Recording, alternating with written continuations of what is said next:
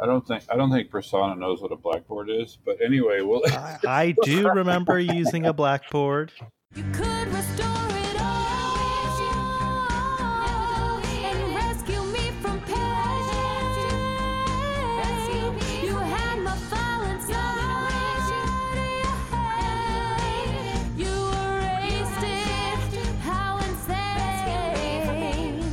Welcome to Backup Central's Restore It All podcast. I'm your host W. Curtis Preston, and with me today we have Prasanna and a guest. So uh, I'll, I'll have Prasanna say hi first. Hey Curtis, how's it going? Early morning for me on the West Coast, but I hear you're on the East Coast traveling. I, I am, although honestly, I've only been here a day, so I'm still on East Coast time, uh, both in terms of when I've been going to sleep and. Um, You mean Uh, West so- Coast? I could see that it's early say? morning Did for I you. say- yeah, yeah. I, I- just, I just meant, um, yeah, yeah, you know what I'm saying. See, clearly, I, I, I haven't even had my first cup of coffee, so it's a little, rough, a little rough. Uh, and then also today we have a special guest. He is a, a book author and spent many years at Pivotal, and now is at VMware as a result of that acquisition. He wrote the book Knative in Action. Welcome to the podcast, Jacques Chester. G'day, how are you? Oh, I am super happy. And now everyone realizes that you are uh, an Australian. Uh, I do love uh, Australia. I, I, how long? How long have you been in the U.S.? I've been living here for uh, six years now. Six years. and yeah, the, the thing I'm most concerned about is that it's just started to happen that when I go home, people say, Ooh, you're getting an accent. yeah, yeah. You sound. It, it, do you do you occasionally slip up and use an Americanism when you're home as well? well, my, my Americanisms don't stand out too much Okay. because, uh, you know, the, the, the sort of the, the aura of American culture is worldwide. What mostly stands out is when I slip into an Australianism here. One of my bosses has uh, a link handy at all times. It's a it's a sort of a dictionary Uh huh. Translation. Translation. Yeah, basically, you know, if we, we, you know, one of us busts out and starts saying, "Oh, gee, it was a bloody ripper, mate," and he, he sort of looks at us blankly, and we have to say, "Well, no, it's not literally the act of tearing something apart so the blood comes out, boss. It, it just means we think it's very good." yeah I, you know it's funny i i consider myself an anglophile and i've spent a lot of time sort of researching the differences between american english and british english but uh, the australian slang is a whole other beast Yeah, we, we have a lot in common with with uh, with British English. Um, you you spell like they do for sure yeah, we do spell correctly. That's right.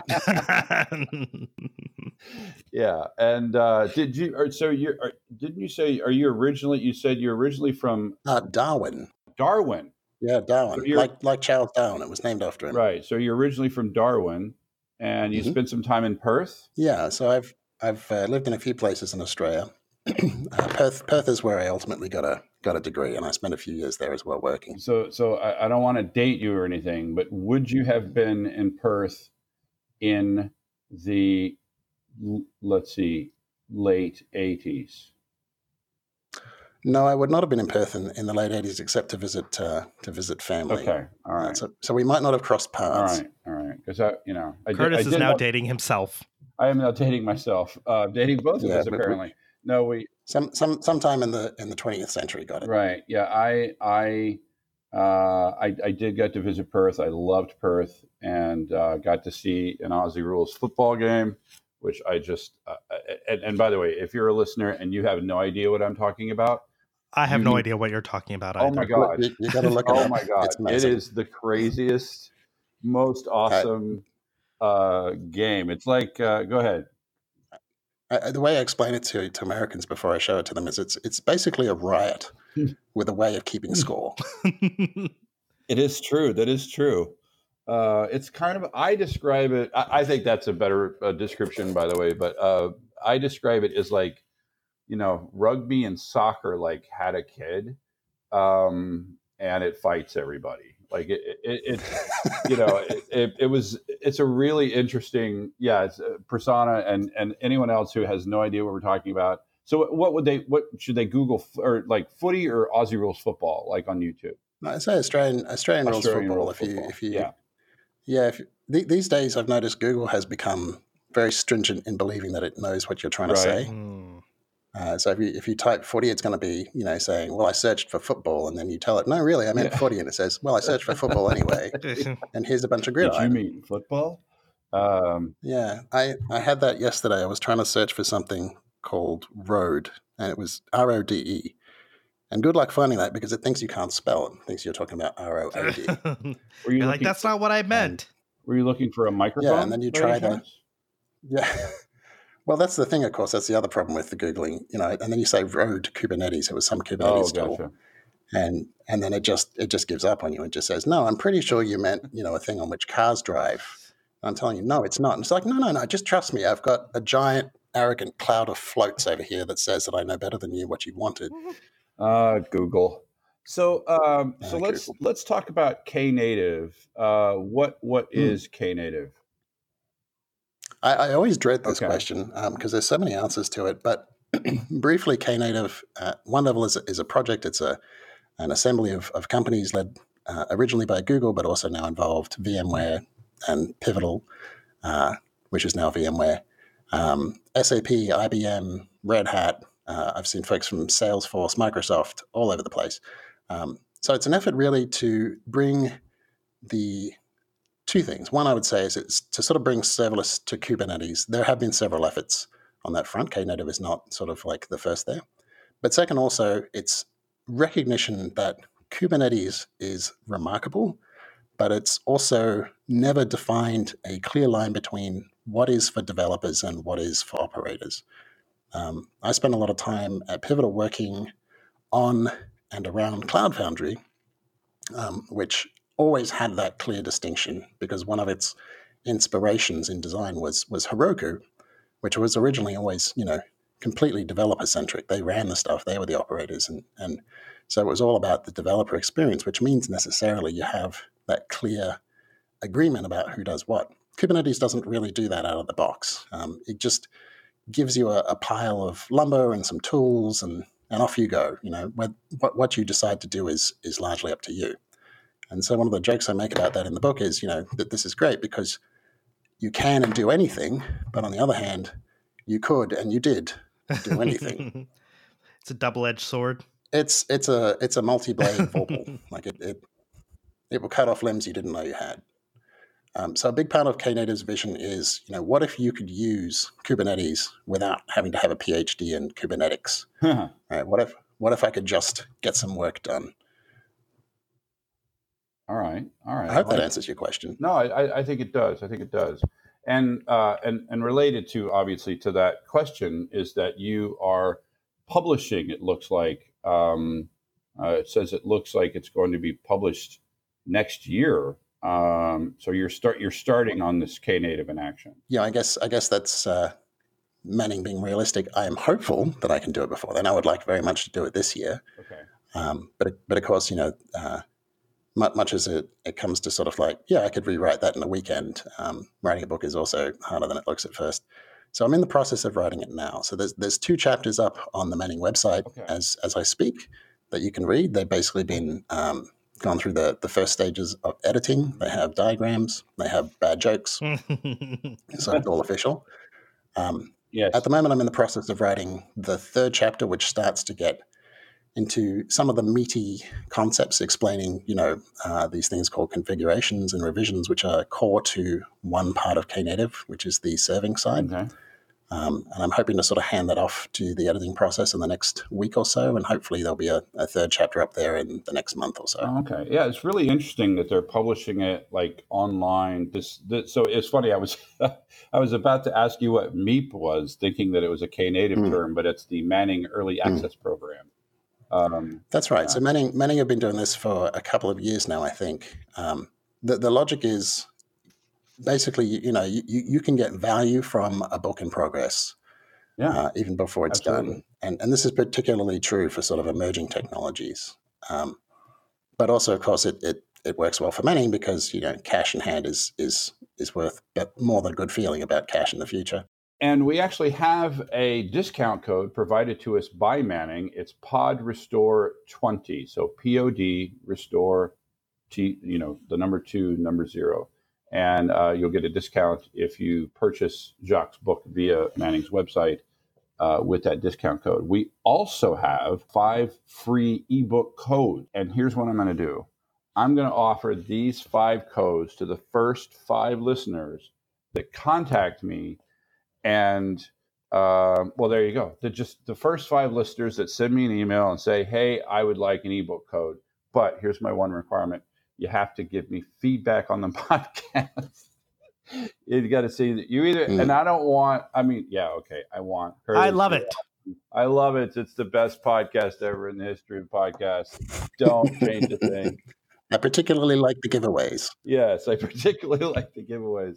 Uh, but if, if if you have some constructive criticism, or if you are if you will volunteer to be a guest, that uh, you know, especially if you have anything. well, obviously, you're not interested in the c book if you don't have anything to do with Kubernetes and serverless and all of that.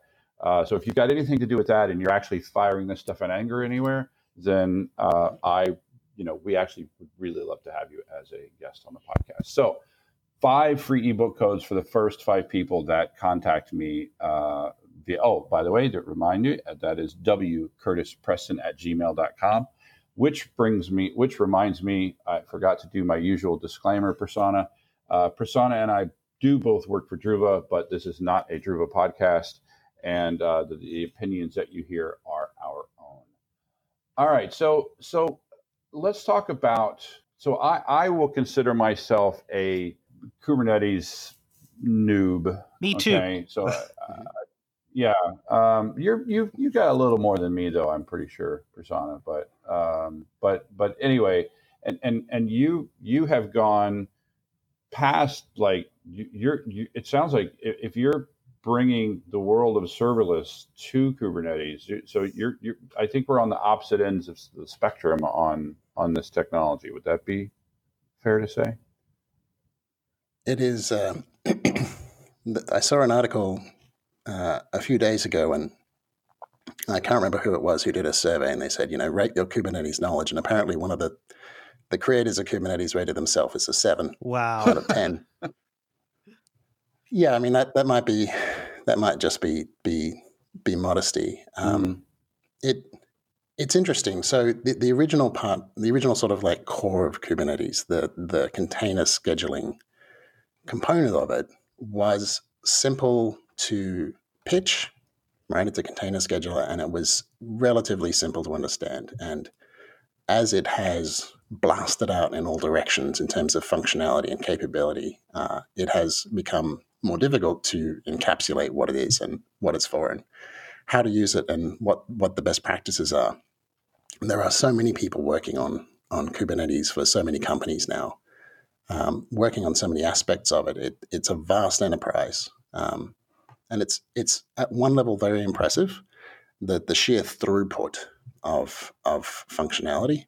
Um, but sometimes, you know, being being in the, the midst of it, I'm, I'm used to a, a pivotal sort of traditional style of development, which is small co-located teams, ideally. And this is like the other Ah. extreme.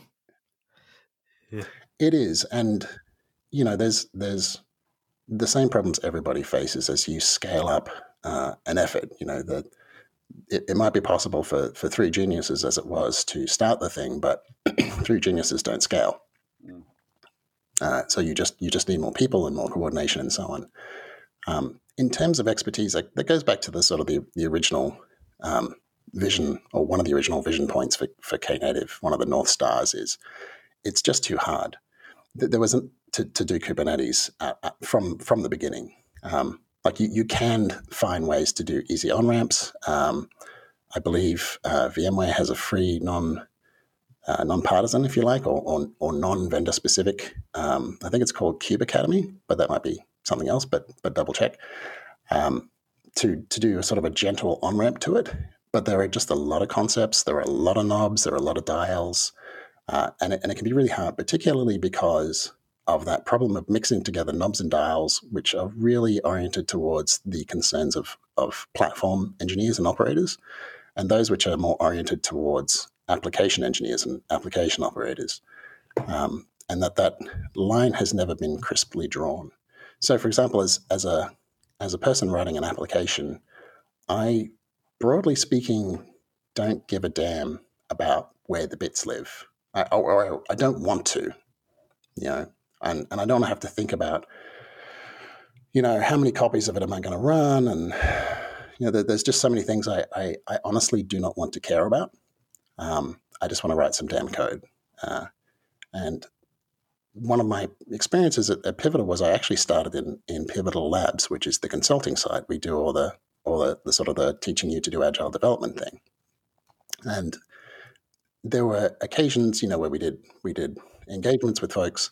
We would spend most of the engagement trying to find a way to get the code into production. Like we would be iterating very rapidly on the prototype, right? But we would spend months talking about how the heck we're going to get the code somewhere that runs. And they're like, oh, well, we, you know, we got to fill out the change request form and we've got to get it uh, capacity planned and we're going to need 16 VMs. And I'm looking at it going, six, six, 16 virtual machines, like big beat. Why? Oh, because it's really hard to get the get the paperwork done. So we're just going to take as much as we can now. Um, and then other other sort of experiences with with Cloud Foundry, um, where it would take you know all morning to set up, and then we would just get on with the job. And that's the experience I want to bring back to to Kubernetes, and that I'm hopeful Knative can help to bring back to Kubernetes. Is we spend less time thinking about all of the knobs and dials, and just get back to what does my software do? How do I design my software better? How do I serve my end users better? How do I deliver customer value, user value, business value without needing to read a million blogs and two dozen books and all this kind of stuff. Like I, I really miss the, the, the the experience of just pushing source code and it just works. And mm. and so kind of how does Knative help with the operations side of things, I guess? Yeah. So the the main thing at the moment that that Knative looks to do um, first is that most of the sort of the the the primitives you learn about in Knative being uh, service configuration route revision on one side, and on eventing it's more in flux, um, are oriented towards the developer. So as a developer, you will you will need to understand that sort of quartet for serving, for example, to understand what it's doing. You might need to know a little about auto scaling, and I'll talk about that in the book, but you don't need to know it right away. And then on the operator side, there are you know a bunch of knobs and dials that are there to tune the configurations across an entire installation of Knative. So, for example, the autoscaler has uh, dials that let you tell it how aggressively it should do scaling, or there's a, a maximum permissible timeout value. You know, what is the maximum timeout you could set on any request? And that can be tuned by the operator. But those are sort of clearly separated. They're, they're in, a, in a, a different folder. It's a different kind of thing called a config map. Um, you can use permissions in Kubernetes to control it so that only the operators or platform operators, uh, engineers can, can set those as part of the installation. And as a developer, I, I shouldn't care about them most of the time. I may run up against the limit, and then it comes down to the usual Go sort talk of to the operators and match. try to get it bumped up Yeah. and all the rest of that. Yeah, yeah. I think there was a there was a, a big push, and it was a good push in you know the, the sort of the last decade of DevOps, and like why why do we have these boundaries and all these sorts of things, um, and most most of the boundaries that that grew up between operations and development were were accidental and historical and and basically down to path dependency. And DevOps was a, a genuine attempt to say like, what if we just talk to each other? Um, and in some places it's been a success, and in some places it's been a failure. I, I think, based on my experience, what made it a failure in so many places was that the problem was not whether people talked to each other or how they talked to each other. It was that the incidence of the cost of doing something wasn't falling on the right person versus the person who got the value for it. Um, so, for example, if I am in a traditional situation and I send code into production and then it breaks, it's the operator who gets screamed at. Right? That was that was sort of the traditional means of things. And so there is no incentive for an operator to be friendly in that regard. And that's why they throw up all these boundaries, right? So the cost of something going wrong fell onto the operator. It should have fallen onto the developer, right? That feedback loop was was broken. And my experience is that if you draw the a healthy, simple, clear contract between those roles, then it becomes much easier. You know, if if the you know the performance and the the networking, all that sort of stuff, all, all of the the boxes you draw around the software are firm. Then operators can just sort of hand out boxes to developers and say, "Knock yourself out." Um, so going back to the analogy of the lumberyard, you know, it used to be that in in the olden days, everybody first of all had their own room. You know, computers were very expensive. You ran one program at a time. We always realized that was very expensive. And so we moved into a share house and we would like take turns with the dishes. And then somebody would get angry that the dishes were always dirty and that was the operator. Right. And this this sort of proceeded through time. And now we've arrived at a stage where it's possible to build systems where you show up at a desk and you say to the operator, I want uh, a two bedroom, you know, with ensuite, uh, hot and cold running water. I don't need cable, thanks. And they just hand you the keys and they don't care what you do inside. Right? You, you could be uh, ACDC and you trash it. You, you could be, you know, the, the nice couple next door who go to church twice a week and you go inside and impeccable and there's, there's flowers in the curtains. The operator doesn't have to care, right? They care about like paying for the plumbing and, and painting the outside of the building. Um, but they're able to isolate you through that contract, through that firm contract of what is developments and what is operations. Um, so my argument has been all along that, that Kubernetes like that. There was a point about three years ago uh, in the Cloud Foundry community. I went to a, a CF summit, and there was a there was a sort of lot of buzz on the floor. Like, should we should we replace the internal container orchestration of Cloud Foundry um, with with Kubernetes? And so I sort of put that as you know, should we use Kubernetes under the hood? And then a, about a month later, there was a, a KubeCon, and one of the keynotes was somebody saying, you know, development sucks on Kubernetes and saying we need this, this, and this. And so the way I characterize that is it's like, well, what if we had a hood? You know, it's like one thing to have Kubernetes under the hood, and then people in Kubernetes land are saying, gee, a hood would be really nice. I'm sick of I'm sick of looking at the engine all the time when I'm driving. So um, th- th- there's so much to unpack there. Um, I, I- would like to go back to something that you'd said a few minutes ago, and it's been so. I, I am, uh, you know, I'll just say it. I, I'm, I'm since I ha- I haven't spent time in, you know, using Docker containers uh, and, and, and Kubernetes Mhm. in production anywhere.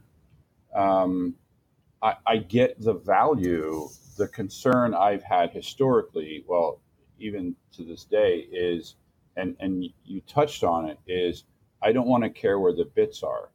Well, I've spent my entire career only Mhm. caring where the bits are, and so my Yeah, when when I help me understand how Kubernetes and, and Docker and Knative, um, how uh, how I how it how it hasn't made things worse in the storage and backup space.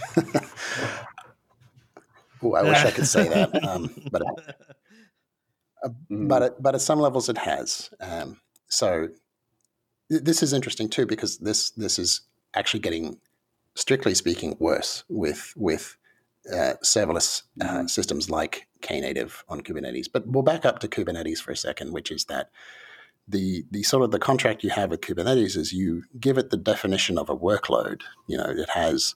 Um, you, I want you to run these container images. I want you to give them this much RAM. They can share a, Mhm. a disk in this fashion. Um, and, and then there's like thousands of other things you can twiddle, but let's ignore those. Um, and the problem, of course, for traditional ways of thinking about backup is that they can come and a they can come and go, right? Kubernetes only guarantees that if it crashes, it will recreate it for you, um, but it might be recreated on a different node. So it, it may be that the software that was backed up on virtual machine number 27 dies and then pops up on 45. And so backup software that is meant to be aware of the individual software level has to understand that it can no longer rely on relatively stable targets in the form of virtual machines. It has to be able to understand that Kubernetes will place them arbitrarily. Um, that's that's sort of your your first problem, and then your second problem is that there's about a bajillion different implementations of of those actual bits. Um, everybody and their dog has has donated. Uh, what are they called? Um,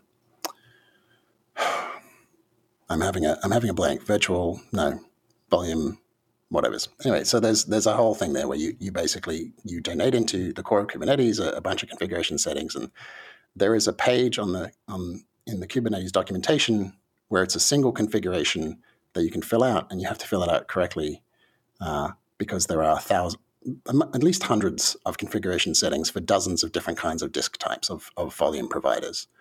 Um, and suddenly you care very much about bits, and, and as a person who has to worry about like ensuring that the bits are retrievable when they should be retrievable, um, now you have this panoply of things to to care about, uh, all with different characteristics.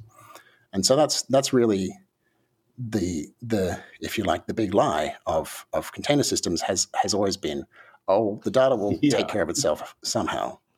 Um, You have some magic person And- behind the scenes trying to figure out putting pipes together, connecting wires. yes, you know we don't don't yeah you, you look behind the curtain and it's just a press release.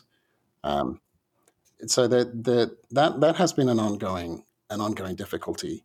Um, I, I'm going to go out on a limb here, and, and although I work on VMware, I had this I work at VMware. I had this opinion before I did, um, which is I'm I'm relatively hopeful that this will be made easier by the introduction of container runtimes that are actually virtual machines. Um, so you you can sort of distinguish between containers, the implementation, which is essentially using a bunch of different parts of Linux kernel uh, facilities to create the illusion that you have a machine to yourself.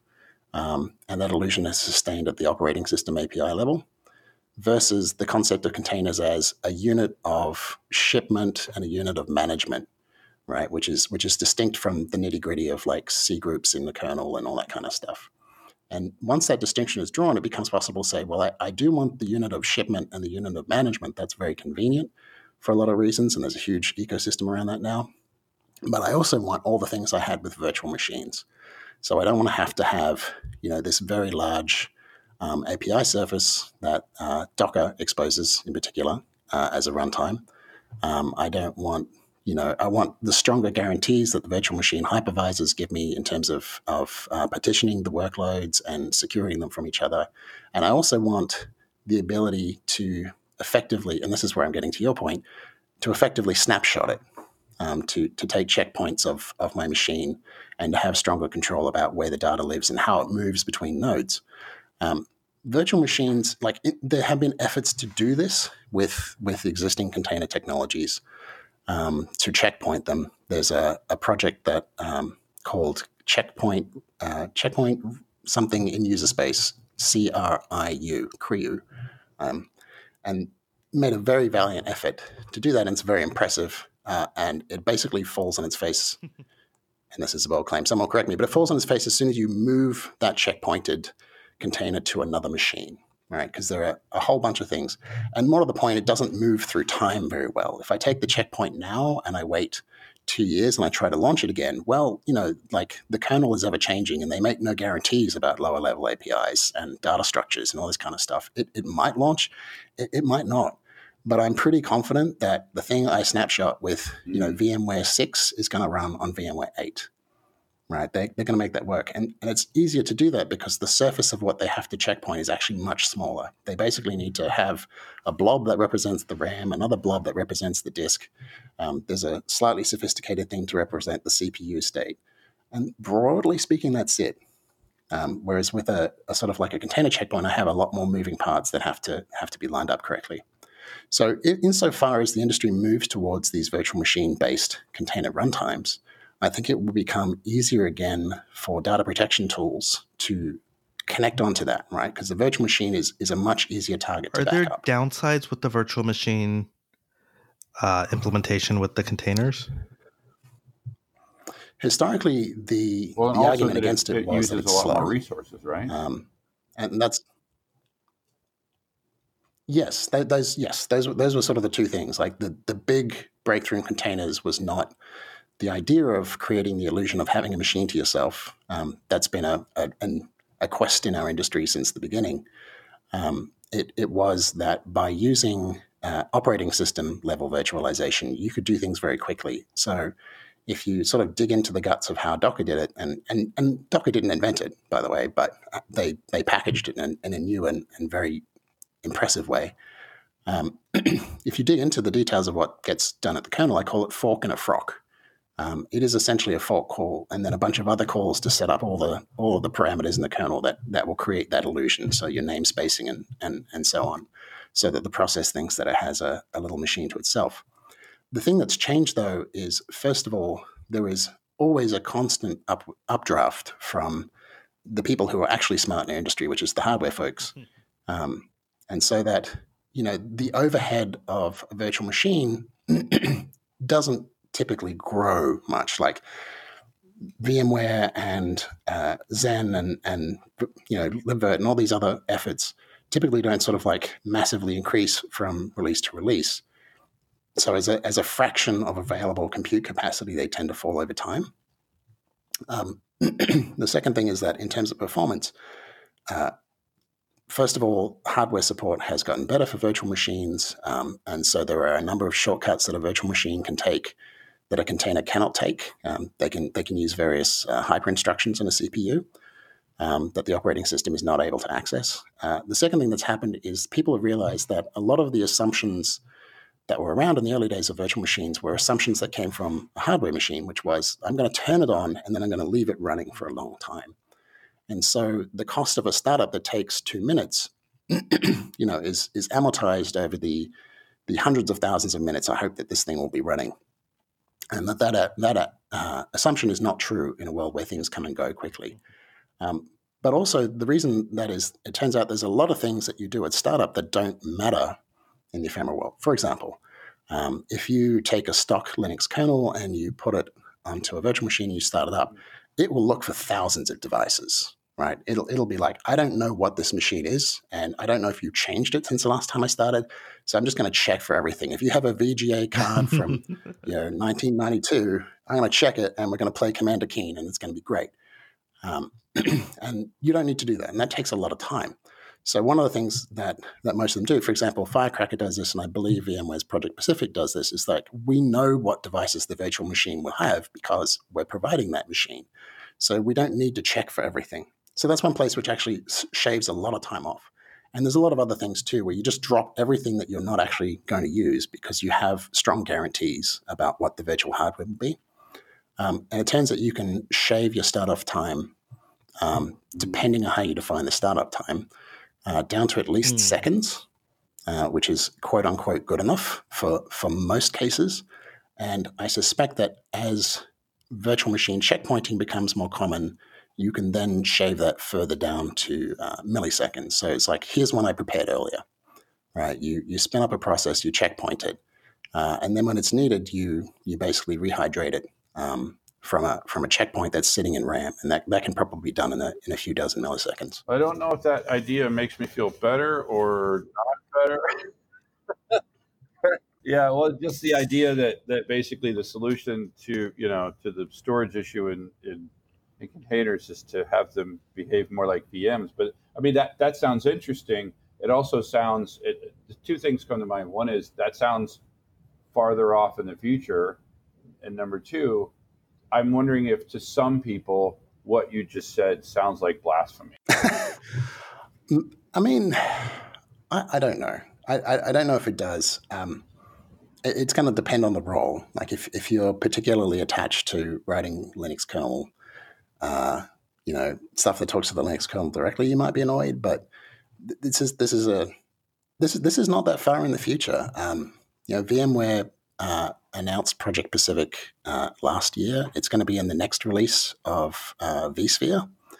Um, and that, that means that basically your stock standard installation of vSphere that you buy from VMware has this capability. It has the capability for each of its virtual machine hosts to present itself to Kubernetes as a as a Kubernetes node. And, and when Kubernetes, the stock standard vanilla Kubernetes scheduler, turns to what it thinks is a Kubernetes node and says, "Hey, run this container," what actually happens is it creates a little virtual machine for you, right? And that virtual machine behaves in every respect just like a normal container runtime.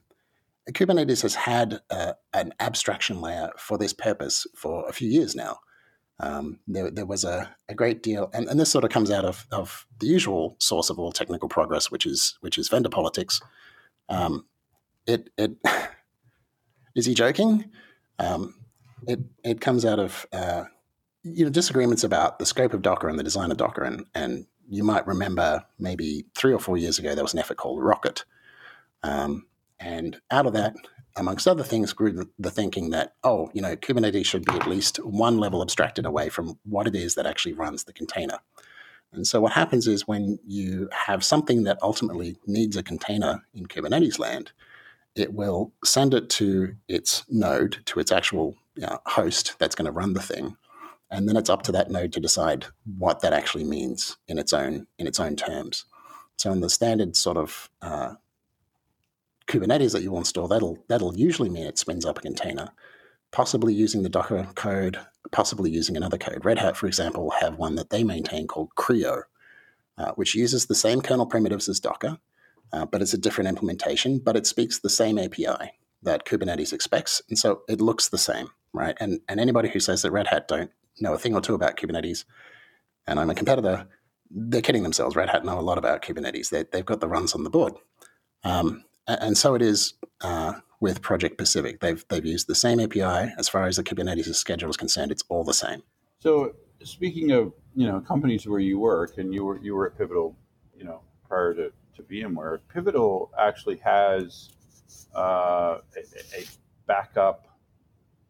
Uh, I don't know what to call it. Backup project, a backup product. Uh, BOSH backup and Yeah. restore. Uh, can you Mhm. talk about that just a little bit? Yeah, so that that requires a, a, a very brief foray into the exciting and, in my opinion, un, underappreciated world of BOSH. Um, briefly, BOSH Spell- and by the way, is spell that, please. Uh, B O S H. Okay. Oh, just Ah. just like it sounds. Okay. Yeah, and it's uh, it's a recursive acronym for BOSH Operator Shell. Okay. Um, and and the legend is that BOSH is actually a, a, a slight iteration on Borg. Uh, a lot of the people who initially developed BOSH were, were ex Googlers who, in one of these strange, you know, incestuous sort of loops that you see a lot of in the tech industry, were working at working at VMware at the time. Um, so it, it's it, Mhm. someone will someone will draw a chart one day and it'll be a it'll it's just like it'll be like wow this is a Jackson Pollock. Um, so yeah, BOSH BOSH is a sort of a a, a deployment tool chain um, for very complex distributed systems that run on virtual machines. Like got, it, it emerged in the virtual machine era. Uh, containers didn't exist yet. Um, and it's extremely powerful, but it thinks in terms of uh, virtual machines, a process running on the virtual machine, the volumes attached to that virtual machine, and the network that connects all of them.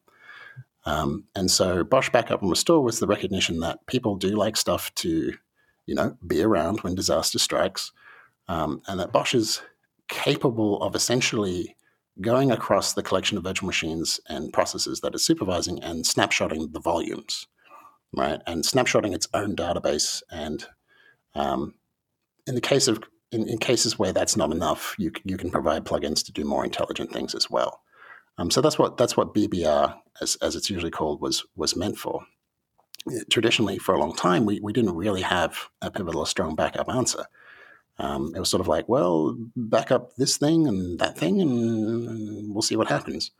And we kind of got away with that because, um, first of all, BOSH itself in its day-to-day tasks of deploying and updating is is just stupidly capable and reliable.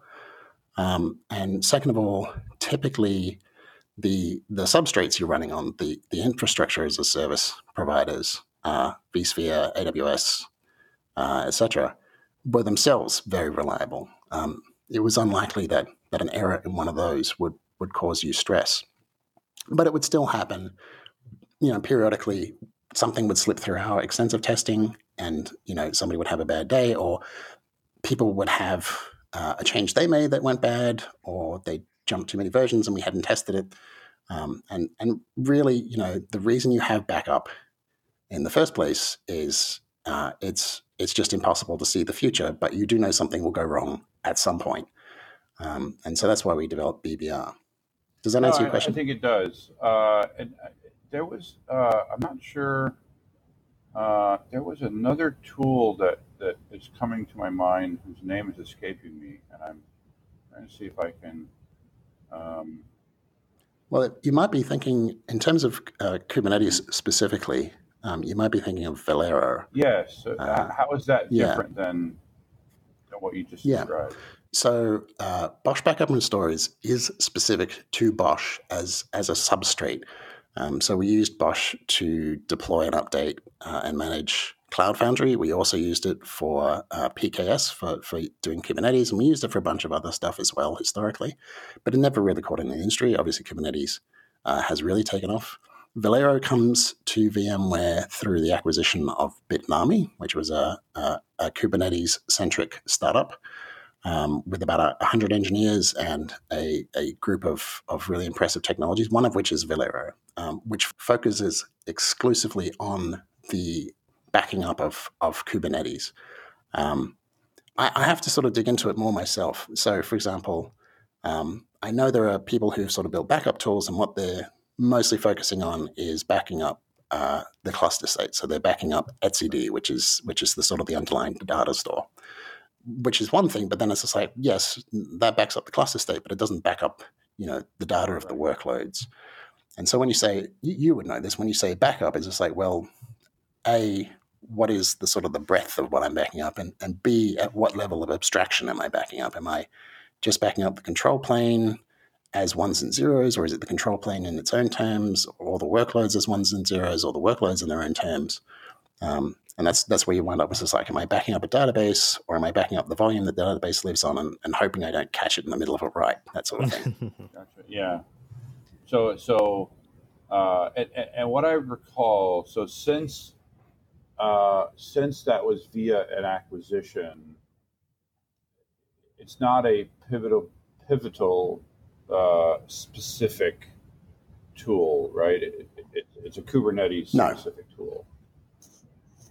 yes, yes. Velero Velero is, is is meant to run on any conforming Kubernetes. And and does it all? Do, and again, I know you said you need to dig into it yourself, but it, it, it also talks or like, does it try to figure out the, the, the, the underlying data structures of the containers as well, or is it focused strictly on? No, I Okay. no, I don't think it does. I, don't- I don't believe that it does sort of like what you might think of as container checkpointing. Um, I believe it mostly would be focusing on, uh, you know, sort of like uh, volume stuff. So that that sort of ties into into one of one of the places. One of the things that Knative makes more difficult for for for data protection is that it is centrally about ephemerality. It's about things going away when you're not using them. Um, and that that very largely kicks the can down the road of like, well, uh, that's great, but where does the data live, right? You know that it, it's sitting in RAM, and then the RAM goes away, and, and everyone goes like, "Did you back that up?" Um, Container may be ephemeral, but the data is permanent. yeah, and so well, you, you hope, right? So I, I mean, I'm I'm in I'm in you know the the trendy, hip, cool stuff, which is great. I didn't expect to wind up here, but here I am. But you know, my my last full time job before this was was working directly with an Oracle database, and say what you like about Oracle, and and I could. Um, it's a relational database. I, I trust it to to hold my data, and I trust it, generally speaking, not to present me with fascinating uh, murder mysteries about why the data is not what I expect it to be. And when it backs up, I expect the backup to be successful and transactions and da da da da da. All these, all of these fuddy duddy sorts of things. Um, the thing about data, about state is, I, I feel as though as we, I think the trendiness of of not thinking about it comes about because it's like being made to eat your vegetables. You know, a, a relational database. Uh, keeps on reminding you of the dumb things you're doing. So you, you go, I need this new field, and it says, Oh, are you sure? Because you have six million rows that won't work if you do that. Right. And you're like, oh, get out of my way. So it's like static typing. It's like a lot of things. There's there's a lot of initial, um, you know, uh, in a in a sort of a psychological sense, you you're basically being receiving punishing stimulus from the system until until you finally get beaten into shape to do what it what it what it expects you to do. Um, and, and so I think a lot of folks don't want to think about data. And the other reason for that is that, you know, when we write our software, we, we have test driven development, all these sorts of things, we fall into the habit of ephemerality. It's, it's very easy to write a test for a piece of software that starts up, answers the test, and goes away. Uh, and then data has mass. you know, it has inertia. It wants to keep going in the direction that it's currently going. And the more you have, the harder it is to turn. And, and so we just don't want to think about it. Um, the first way you address that, of course, is you, you cleave them. Um, you, probably remember the 12 factor application. It was a- guiding principle for the architecture of Heroku and, and for Cloud Foundry as well. Um, whereas Kubernetes is, is sort of much more middle of the road. It, it, it has the ability to do 12 factor applications where you have that strict separation of, of, of state and functions or state and logic. Um, but it's also pretty loosey goosey. Um, in the It's land up of to how people decide how to implement it. Yeah, so that, that's mostly because of the the pragmatic um, Hmm. basis that you know software that's coming in might not have been written for a twelve factor sort of approach. So in in in sort of the first couple of years at Pivotal, you know, we had a a great deal of success in selling uh, Cloud Foundry, Pivotal Cloud Foundry, and we still do. But one of the things we spent a lot of time sort of uh, you know breaking the earth on was explaining what a 12, 12 factor application is and why you would want to do it that way and and also we had to ourselves develop um, the uh, corporate sort of knowledge, the corporate memory of, of how you take an existing workload and begin to migrate it towards a 12 factor um, position. So, um, Pivotal's great strength historically is that it's very doctrinaire, and its great weakness historically is that it's very doctrinaire. And so it took us a long time to accept pressure from our customers to, to weaken um, our stance on that. Kubernetes essentially is loosey goosey. It's sort of like you want 12 factor, you can do 12 factor. If you want a, a grungy thing that expects sort of like NFS 2 point whatever and you know needs to be on port 1772 and all this kind of stuff, gotcha, I can do it. Um, which which means there's no sort of pressure on on the folks moving their software, or very little pressure during a lift and shift which is one of the things that makes it easy, but also means that mm, you, you just sort of replicate the problems you had previously. Something like Knative is very much in the well, you're writing it for Knative. Um, it's not well suited to the lift and shift scenario. In that case, you're, you're going to need access to all of the knobs and dials. But if you're writing new software, you don't really need the knobs and dials, and you, you can trust the um, the defaults and the, the rails that have been laid out for you uh, by Knative. But the trade-off is that in terms of in terms of your data protection, you are in practice going to want to think about that classical and it, it is weird. I'm calling it classical now.